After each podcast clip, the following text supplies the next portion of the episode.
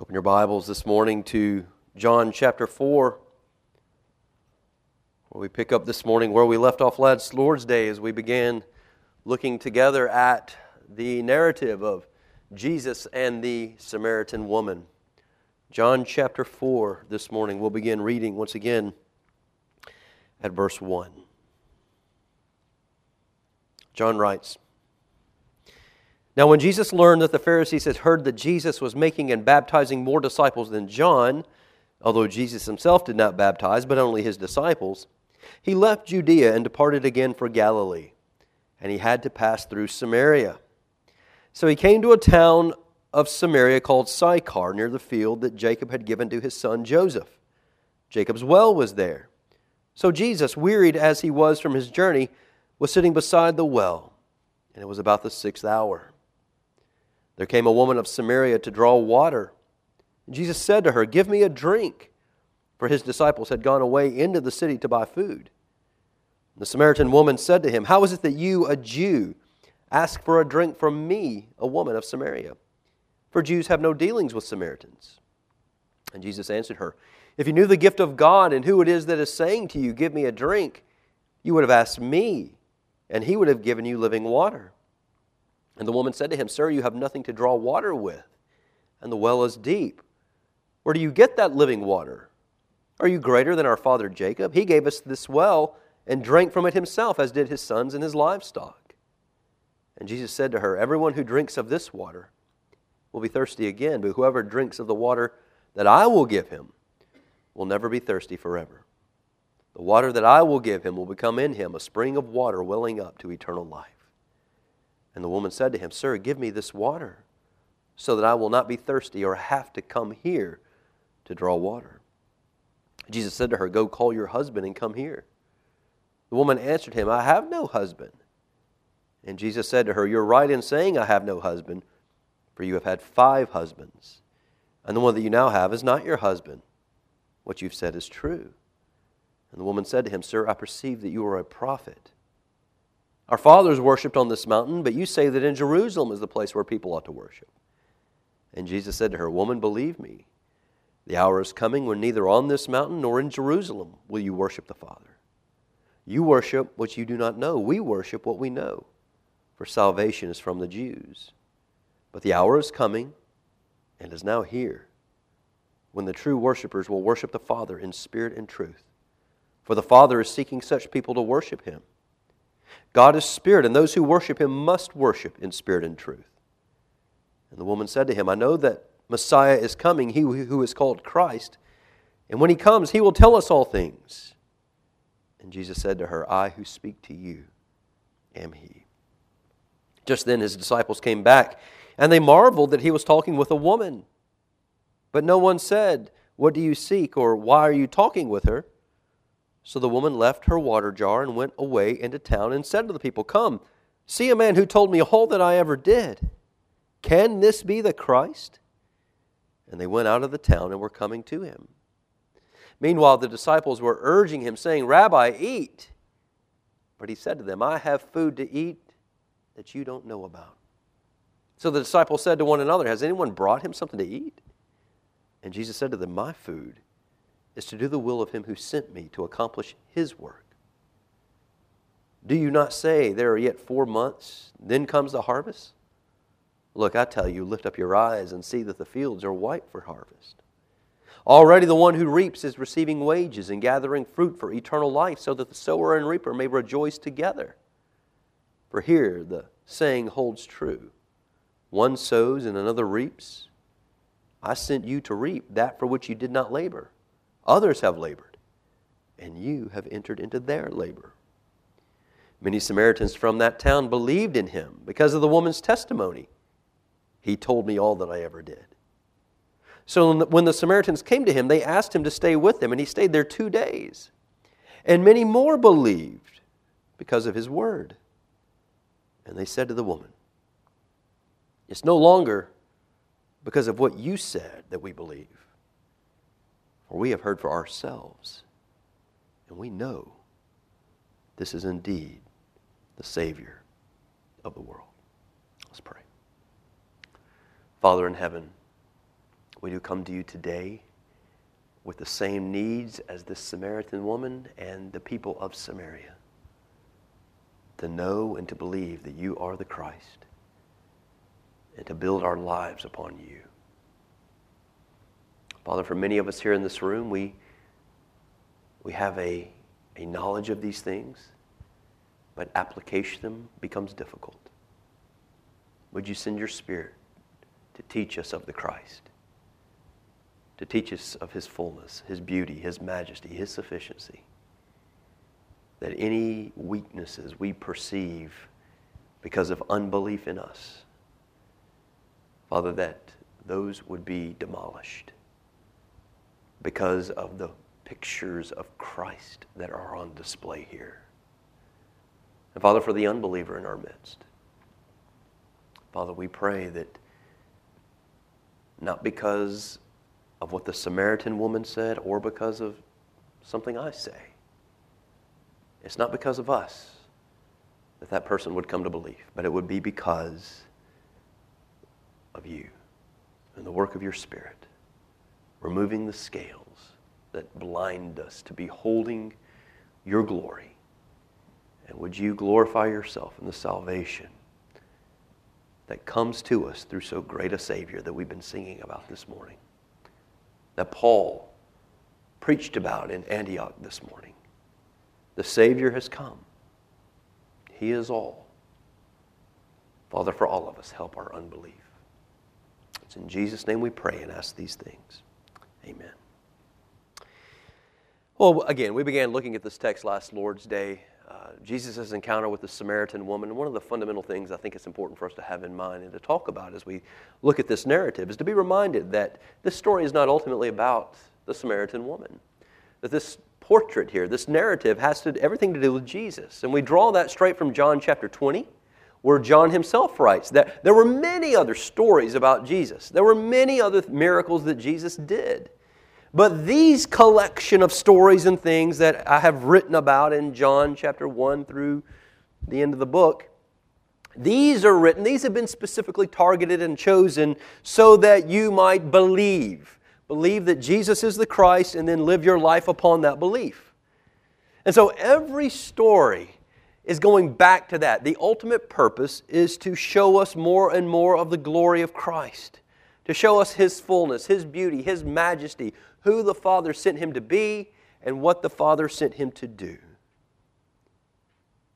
And so we'll have to guard this morning, even as we talked about quite extensively last Lord's Day, any secondary understanding of this story, which may not be a wrong understanding of it. You can certainly make further applications than this, but those further applications must be wrapped in this picture of who Christ is. The story of Jesus' interaction with the woman of Samaria does, as John said in John chapter 20, seem to be have, it seems to have been chosen very carefully.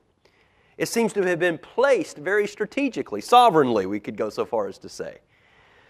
Because as John is moving along in his gospel, he's already laid out some incredible realities, right? Going back to John chapter 1, verse 1, in the beginning, uh, was the Word. The Word was with God. The Word was God. He was in the beginning with God. And from there, he begins in eternity past and just begins to unfold who Christ is. To know Christ, you've got to begin back there.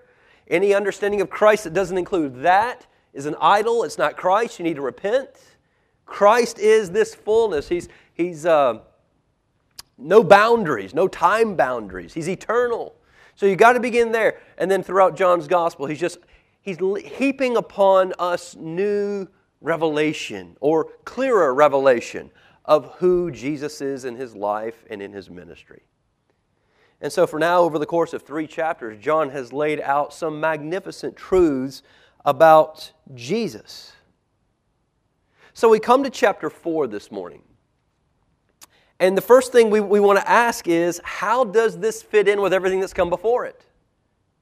How does it fit in with what John says his purpose in writing in John chapter 20 is? So when you do that, immediately you can kind of remove the Samaritan woman from the, from the central focus. Now, she's important to the story, but she's not the central focus. So now we can begin to hone in upon Jesus. focusing upon his actions, focusing upon his words, focusing upon his response to the Samaritan woman as they go along. And by doing so, there's certain themes that begin to rise to the surface familiar themes, things that John has already told us about. But now all of a sudden we're seeing them in bodily form. And it appears that this particular episode in Jesus' life was chosen to serve up this purpose. To take some of those broad themes that Jesus uh, that John has already explained about Jesus in John 1, 2, and 3 and to kind of illustrate, if you will. And here's what they look like when he lived among us. In his public ministry, these are the truths. And now here's how they were actually true of Jesus. It's almost as though John is saying, I want you to believe that Jesus is the Christ. I've told you who Jesus is, now let me show you. Here's what I saw. Here's how those things were a reality in his daily life. And the purpose of this, that we would believe and that we would live our life upon Christ, the all in all. Find our hope, our healing, our joy, our forgiveness, everything in Christ alone. So, reading through this uh, narrative, if you will, of Jesus and the Samaritan woman, there are numerous themes that it looks like John is illustrating, that he's already talked about. And among these are a few that we're going to look at this morning and next Lord's Day. Things like this John has already told us through the words of John the Baptist Behold, the Lamb of God who takes away the sins of the world. Well, in this narrative, we're going to see in his own life, he's living out, he is the Savior of the world. A second theme has been water in John chapters 1, 2, and 3. Even in the words to Nicodemus, right? You must be saved by spirit and water. And here, it's unmistakable. Jesus is the living water. He brings living water. Through him is the water. He's showing the illustration of it. In John chapter 1, Jesus is the light of the world. I'm not just simply talking about a big bright light, a light shining into darkness. And there's no darker darkness than the human soul. Blacker than the blackest night, the human soul is dead and dark. But Christ is the light. In the story of the Samaritan woman, we're going to see Jesus is the light who drives away the darkness in a woman and a people who know nothing but darkness. We've seen Jesus referenced as the true temple. I think not accidentally. Although it appears to be accidentally when we read it, the Samaritan woman is going to try to change the subject on Jesus. Start talking about worship, about the temple. It's not by accident that that's placed where it is, where John has already referenced Jesus as the true temple. Jesus is referenced as the Messiah. In this story, it's unmistakable. Jesus comes and he himself not only presents himself as the Messiah, he embodies it, he lives it out in that encounter. And then, sixthly, the theme that he talks about the fields are white with harvest. There's a familiar theme that John has already talked about in the previous chapters that Christ came for the purpose of gathering a harvest for the glory of God as we look at the story, this it's not, well, it's interesting he added this here. It, it really does fit together. It's everything he's already said. But he wants us to so believe it, not just because he said it and John's a smart guy, but because with the eyes of faith, we have watched and seen what he saw in the life and ministry of Jesus. And so let's begin looking at a few of these together this morning. Number one, Jesus is the Savior of the world.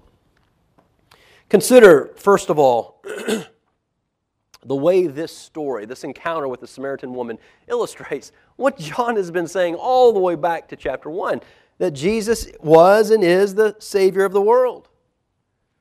That the Father sent the Son, God so loved the world that He gave His only begotten Son. World there, not necessarily just specifically uh, the people of the world, a lot of people, but the world in John's gospel is a world in rebellion to God, an entity, a sphere, a place that is in enmity with God, at hatred with God, rebelling against God. God so loved this place that hated him that he gave his only begotten Son, that whosoever believes should not perish, but have eternal life. There's a, he's a Savior. He's sending a Savior in. And that's just one of the instances where John has already begun to communicate that Jesus was sent by the Father to be a Savior into a world that hates him to save Jews and Gentiles and mixed breeds, which is exactly what Samaritans were. Fallen people, people from every tribe, tongue, and language who can't stand God who have no interest in God, who want God dead. People from everywhere in this world that hates God. God sent his Son as a lamb to take away their sin. That truth has been stated over and over in John chapter 1, 2, and 3. And now we're told in this narrative, we, we looked at verses 1 through 5 or 6 last Lord's Day, that ultimately Jesus departs Judea to go to Galilee. But there's a little bit of an issue, right? So you've got Judea down here to the south, you've got Galilee up here to the north, and right there in between is Samaria, which on a map is no problem. Hey, the shortest distance between two places, straight line. The problem there is Samaria is unclean for the Jewish heart and mind. Samaria is full of Samaritans, and Jews considered them unclean. We talked a pretty good bit last week about why that's the case, going all the way back to the Old Testament, going all the way back to 2 Kings chapter 17, where God, in judgment on his people, sent the Assyrian army to raid, right? To raid the area, the 10 tribes of Israel. And the Assyrian king deported a good portion of the Jewish people out of the region. That's, that's just that's smart. Get, get them out of the area. Why? So they don't kind of reignite their patriotism and rise up to try to revolt. So just kind of send a bunch out, and we'll send a bunch of these foreigners back in here, and just it's not a chance for them to kind of re engage in the battle. The Israelites who remained in the land were now neighbors with these foreigners who came in, and, and over time built relationships. They married, they had children. And what used to be the, the land of the people of God now is a mixing and a mingling. It used to be devoted to the, or at least theoretically, devoted to the true worship of the one true God. But now foreigners and their religions have been brought in together. And so, as these groups, the Jews and these foreigners, are, are, are marrying and having children, well, this is how I was raised. No, this is how I was raised. Well, let's just kind of put them together. It's creating a whole just syncretistic religious system. And so, for the true Jew, they look at the Samaritan as a mixed breed, as unfaithful to God, as dirty and the bitterness and the hatred ran deep between the Jews and the Samaritans. So much so that when it, as it was common to travel from Judea to the south and Galilee to the north, with Samaria in the middle, the hatred ran so deep, the Jews went around. Just avoid it altogether. But what did Jesus do? We saw this last week. He walked directly straight into Samaria, right smack dab into it. And went to Jacob's well, a very historic place in the history of Israel, and sat down at Jacob's well. And there was a woman there, a Samaritan woman, that Jesus immediately began to talk to. Now, again, when we read this in the year 2019, we're not just naturally shocked when we read that. I doubt any of you, when I was reading the text, or if you've read it previous to this, found yourself horrified by what Jesus was doing. But in Jesus' day, it would have been on a couple of different levels. Number one, as we've already seen, this woman's a, a Samaritan. So it would have been horrific for Jesus to be seen sitting with this Samaritan. Secondly, she was a woman. And in those days, devout Jews did not openly converse with women. That was the culture. There's two massive levels that Jesus would have been perceived and seen. It would have been hor- horrifying what Jesus was seeing doing here. But if those weren't enough, there was a third. This woman was incredibly immoral.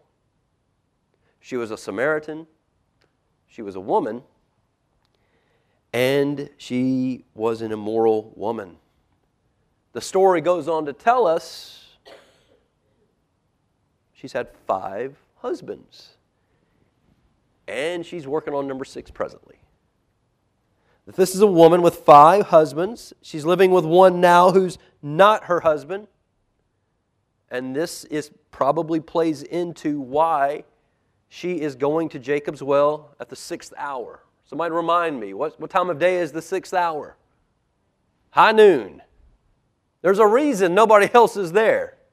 It's hard work to carry those pitchers and then to draw the water. It's suicidal. The heat in the area to go at why in the world is she doing it? Because there's a stigmatism she's been ostracized.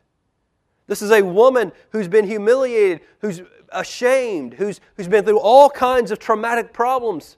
And it's best just to avoid all the other women. She goes at the time she knows no one's going to be there. She is on every front altogether unworthy now, let me again just reference what John has been saying in John 1 through 3. God so loved the world, not the people of the world. Again, I'm not saying he doesn't love the people. I'm saying that's not what John's intention is. The world in John's mind has to do with the realm of creation that is in rebellion against its creator a world that has sinned against him, a world that has no interest in him, a world that has is full of sin and shame, even if it doesn't own up to it, because it's sinned against God. It's one thing to read that on a billboard, for God so loved the world, even though most people have no concept of really what it means. But here it's driven home to this immoral Samaritan woman. Jesus, who goes back to go back to last Sunday's message, the God man, is found sitting at Jacob's well talking to her. What John is driving home here is not a method for evangelism, though they're takeaways. He's not telling us how to break down cultural boundaries. Though with wisdom, maybe you can work through some of those issues. What he's communicating here, what he's illustrating here, is that this Jesus who I've been telling is the Savior of a people, of a, a human race that hates him so much so. He goes to them. He goes straight through Samaria. He comes right into this world that hates him, born in a manger. He comes right up to you. And by grace, unveils himself, unveils you, and points you to himself as God's gracious, loving, merciful salvation from what you deserve. The point being made here is not, oh, that poor Samaritan woman. Oh, that poor woman. Nobody wants to be around her. She feels so alienated. She's a picture of you and I, the dark world in rebellion, full of sin, we've done wrong. And she's going about her sinful life. And like Paul on the road to Damascus, there she meets God. There she meets a Savior. Nothing new here, is it? It's exactly what John has been playing out for us. But he's simply illustrating or displaying, if you will. This is who Jesus is sinner. You who are like the Samaritan woman. And we all are before the face of God.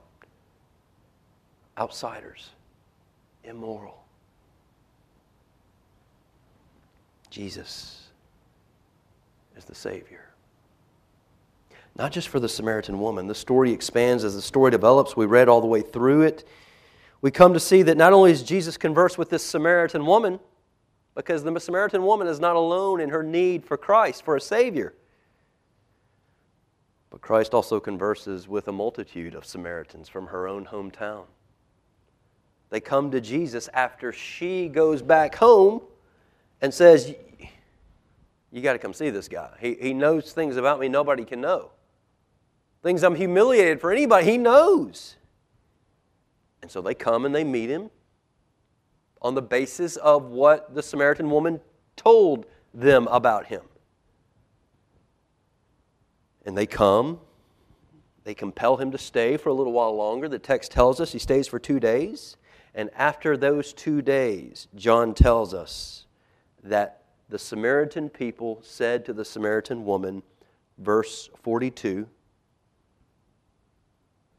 It's no longer because of what you said that we believe. Isn't that the, John's whole purpose in writing? I write these things that you may know that Jesus is the Christ, that you may believe that Jesus is the Christ and live upon these things. Here it is. They've encountered this Savior themselves.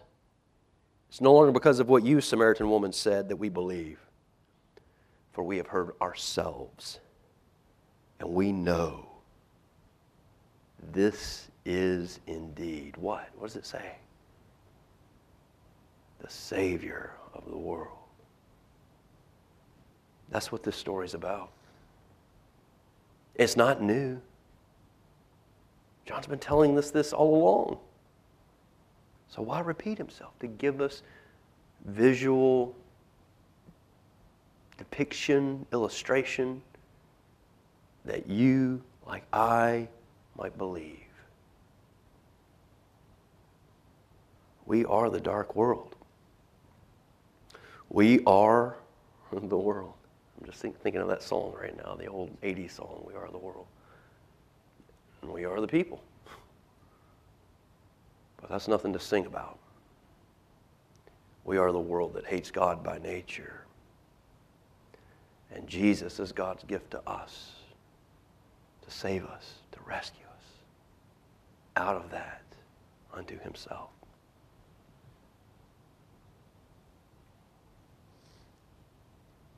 Jesus is the answer.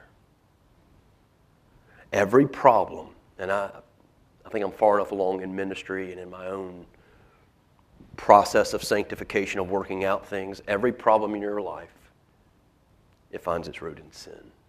Everyone. You may need to wrestle through some of that a little bit to, find it, but everything finds its root in sin. And Jesus has come and He is sufficient for that every sin, and therefore for everything that sin produces. It's almost like John is saying, I've told you who Jesus is. Are you listening? Are you still trying to find help somewhere else, in something else? Are you trying to fix your own problems? Are you trying to find somebody or something or some medication or some counsel or some wisdom to try to fix what's wrong? Are you trying to find a specialist who can specialize in whatever the season of life you're in? That's only dealing with the, the fruit. You've got to get down to the root of the problem. There's a sin problem, a sin of hatred against God, rebellion against Him. We've not been who He created us to be. We've not done what He made us to do. And therefore, life is chaotic. But Christ is the Savior, the sufficient one. For all people from every tribe, tribe tongue, and nation, doesn't matter what the culture, doesn't matter what the context, it doesn't matter what the problem. Jesus is the Savior. Jesus is always the answer.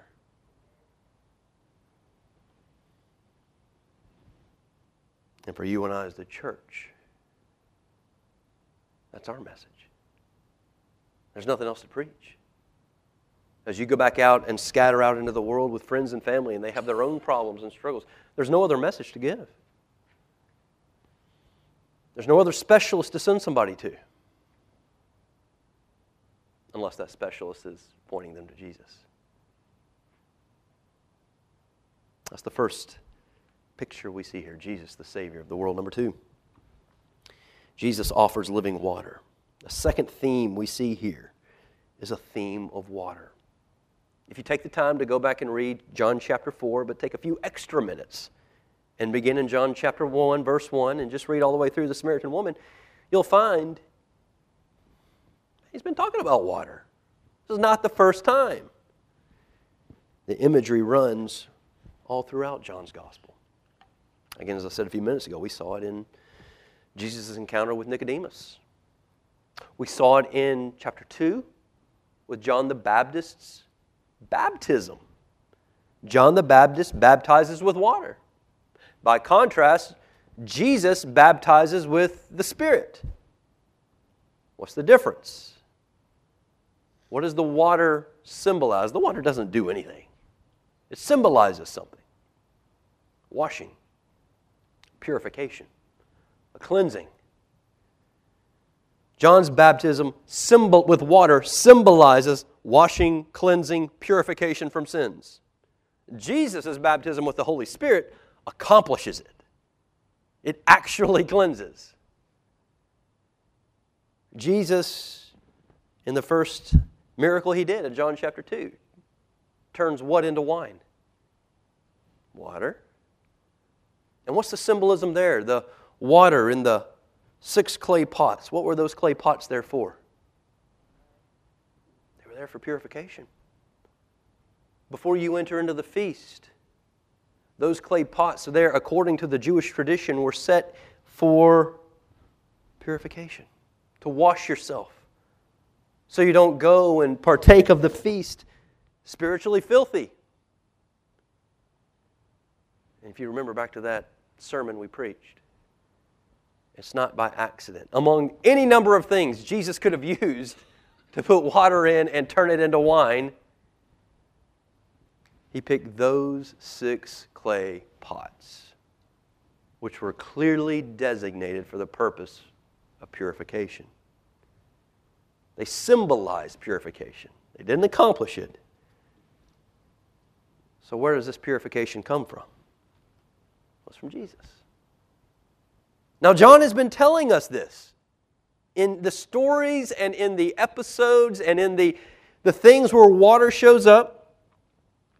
Purification is necessary. And Jesus is that. And now Jesus comes in not to give new information, just simply in this encounter with the Samaritan woman to communicate to the spiritual woman, or to the Samaritan woman, and to you and I what John has already been saying. Water, the water that you need, that I need, comes through him. Jesus comes in this episode and asks this Samaritan woman for a drink. He was thirsty, speaking of his humanity, right? We talked about last week. Jesus' deity and humanity simultaneously in this thing. He comes and asks, he's thirsty, he didn't have the proper tools to draw out water. And so the woman, surprised by his request, one, she's a Samaritan, and she's a woman, she doesn't know that he knows her immorality, but those two things enough make this shocking and horrifying to her. She responds, How is it that you, a Jew, ask for a drink from me, a woman of Samaria? Verse 9. And Jesus, again, knowing that he's been sent by the Father for a very specific purpose, he's been sent by the Father to lay claim to this woman, a claim which was established before the foundation of the world. Jesus gets right to the point. Verse 10. If you knew the gift of God and who it is that is saying to you, Give me a drink, you would have asked him, and he would have given you living water. Now, the woman, of course, like many of us, doesn't get what Jesus is getting at, right? I mean, she, she's still thinking of water. She's still thinking literally of the water. And so she responds in verse 11 Sir, you have nothing to draw water with, and the well is deep. Where do you get that living water? Are you greater than our father Jacob? He gave us the well and drank from it himself, as did his sons and his livestock. So you can kind of see her hesitancy. She's a little resistant, right? She's kind of, she's not comfortable, it seems like. But this, what Jesus is here doing, is the will of the Father. He's not just going to up and say, well, let me wipe my feet off here and keep moving. Jesus knows something that you and I often don't know. This woman belongs to the Father. And He's here accomplishing this great salvation. So instead of giving up, even in the midst of her confusion, he presses further in verse 13. Jesus said to her, Everyone who drinks of this water, this water from this well, will be thirsty again. But whoever drinks of the water I will give him will never be thirsty forever. The water that I will give him will become in him a spring of water welling up to eternal life. Now, we know something that she still doesn't get. He's not talking about literal water. He's talking about what John the Baptist was baptizing with. He's talking about what the clay pots and the water to wine symbolized. He's talking about purification of sins.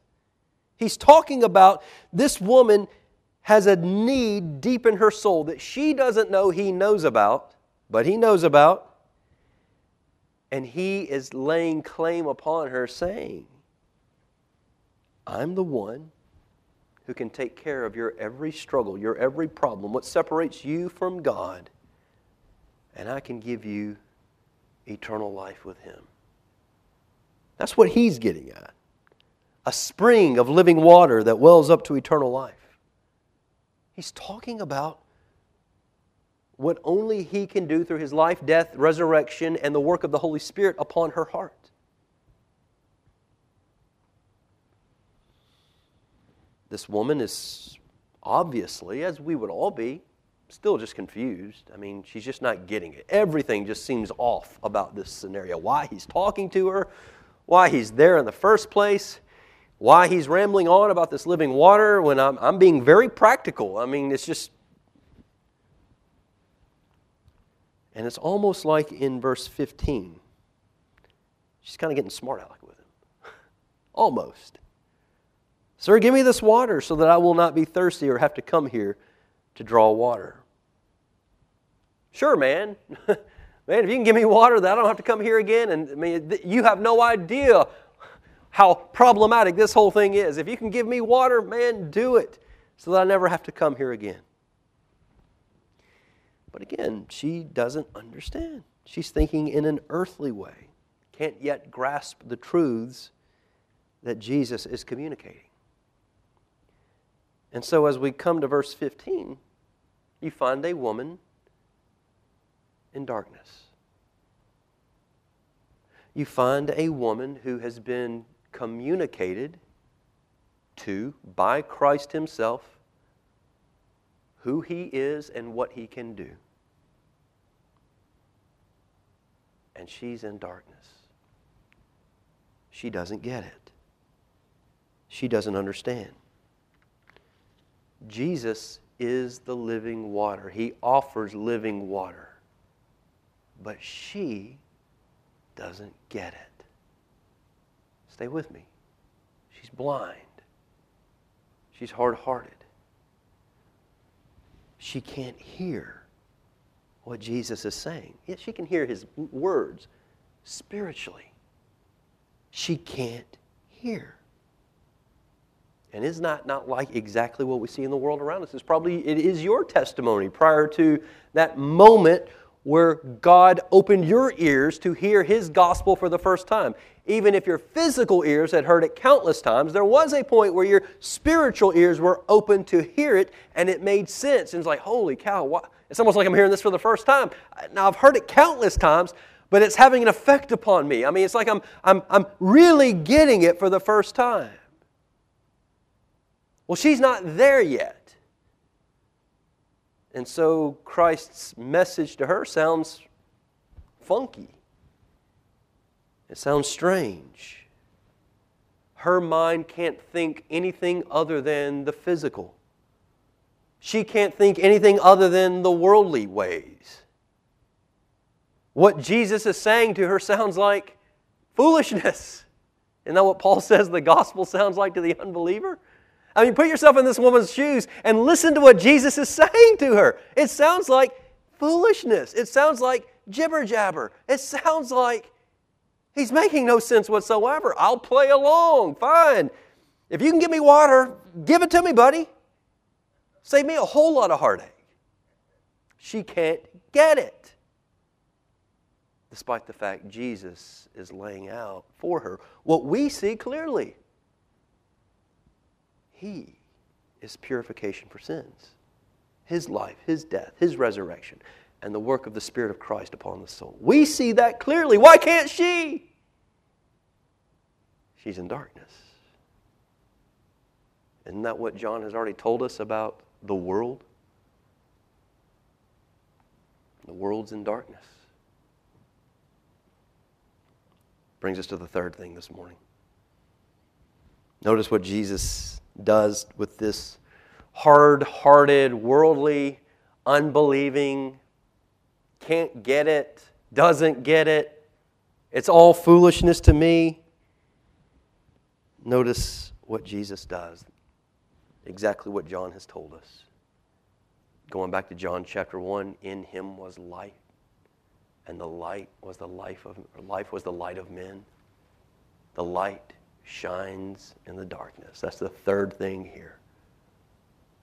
Jesus shines light into the darkness. Nothing new. It's exactly what John's been telling us extensively. But that you and I might believe beyond just theological truth. Here's Jesus illustrating it. Jesus shines light into the darkness of her soul. John's been telling us Christ is the light of the world. And as the light, he's able to shine into the darkness and to drive out the darkness. And so, verse 16 here comes the light shining into the darkness. Go call your husband. Go call your husband and tell him to come here. Contextually, it doesn't fit, does it? It's like, where did this come from? It's Jesus revealing what John's been telling us. Her problem is one of darkness. And so Jesus is about to show her. He's about to do what only He can do. He's going to shine the light on what the real problem is. She responded, I have no husband. And Jesus said to her, You're right. You're right. I know you don't have a husband, but you've had five husbands. And you're living with a fellow right now who's not your husband. What you've said, it's true. What's Jesus doing here? He's showing what John has been telling. Jesus knows all things, his omniscience, you remember when Jesus was going about and the crowds were following him saying, We believe, John chapter 2, 23, 24, and 25. And Jesus did not give himself to them. Why? Because he knew what was in their hearts. It's like, wow, what does that even look like? Glad you asked, John says. Let me tell you a story about the Samaritan woman. Let me show you what it looks like for the King of Kings to know what's in someone's heart. Bring your husband. I don't have a husband. I know you don't have a husband. I know you've had five husbands, and I know you're living with a guy. And she is what?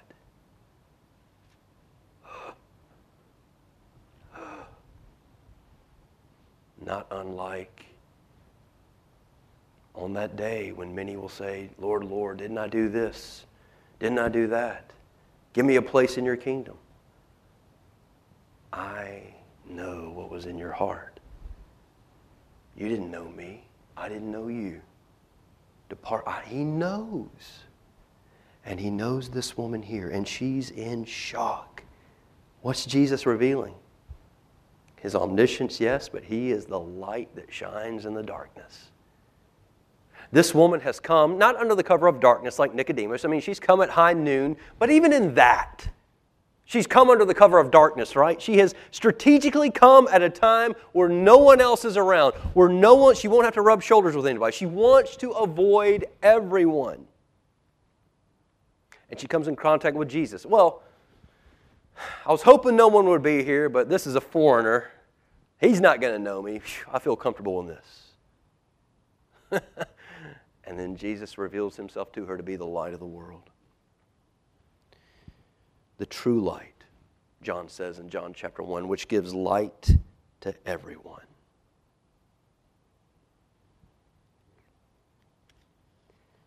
Christ broke through her darkness, didn't he? We still got a ways to go in the story. The best is still to come. But what John is showing us in this episode with the Samaritan woman is not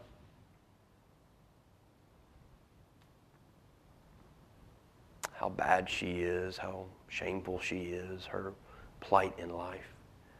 He's using her as the backdrop to retell the story he's been telling us that we would know and believe without a shadow of a doubt Jesus is the Savior of the world. Jesus is the one who gives living water. And we're a bunch of thirsty people. We're a bunch of people who've drank from the fountain of the world this week. More toys, more money, more prestige, more of this, more of that, more, more, more, more, more. And it never satisfies. John, here with the Samaritan woman, is communicating to her and to us Christ is the one that satisfies, Christ and Christ alone. And that Christ is the light of the world, the true light. Christ is able to break through the darkness. The darkness cannot restrain him, it cannot hold him back. Christ can break through the darkest of the sin sick soul. That's exactly what he's doing here with the Samaritan woman and we will have more work to do next week. But notice she has no choice but to respond in verse 19 Sir, I perceive you're a prophet. All of a sudden now, things are beginning to open up. The scales are falling off. And she's been beginning to see what John is so desperately trying to get you and I to see that Jesus is not just a historical figure, he's not just a religious figure, he's not just the topic of your Sunday school class or of your book you're reading or of the sermons we're preaching. Christ is everything. And she, like these Samaritan groups, will respond by grace to Jesus. I think John preserves these things for us to, simply to say this what you see Jesus doing with the Samaritan woman, he works the same way today. He's still doing the same thing today. He's still shining his light into the darkness, into the darkness of your soul, into the darkness of my soul, through the Holy Spirit. That through the ministry of the Word in your private life, in corporate life. Christ is still doing this, what he's doing in the Samaritan's life. He should be doing it now in your life and mine. He's drawing people to Himself, addressing their sin, addressing what He knows, exposing, you think you've gotten away with it, you haven't. Here it is. I'm the true light. I'm showing it before the face of God. It's exposed. Repent. Repent.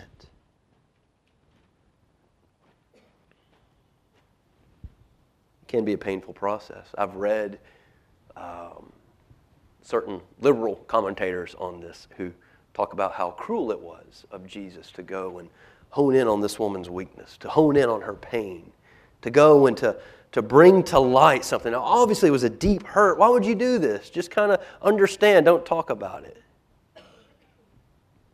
That's the most loving thing in the world he could do, is to go and rip it open. As the God man, he knows, but he also understands. He's in the, he's, he was flesh. To rip it open and say, here's what it is. And here I am, the Savior.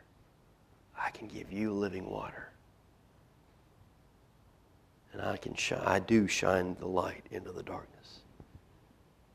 Is there something in you? Something in your life presently, something from your past that the light is shining today, calling you to repent of? What is that subject? What is that thing? Perhaps the Holy Spirit is moving upon your heart today to turn from all else, to confess, to repent, to follow Jesus as the Savior, the living water, the true light of the world, as the true temple. The story is beautiful. Not because it's a story of Jesus and this poor Samaritan woman. It's beautiful because it's showing us more of the glory of Christ. It's illustrating who Christ is and what he did and what he's doing still now. He's still engaging this world that hates him. He's still the Savior. Now, with every moment of every day, the time draws nigh. We've not long ago been through the book of Revelation. That book is closing. But for now, it's the season of grace. Now, what we see him doing with the Samaritan woman, he's still doing today. And if you hear his voice,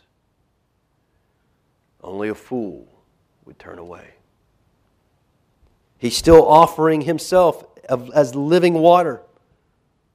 Whatever your sin, you can't fix it. Whatever's done is done.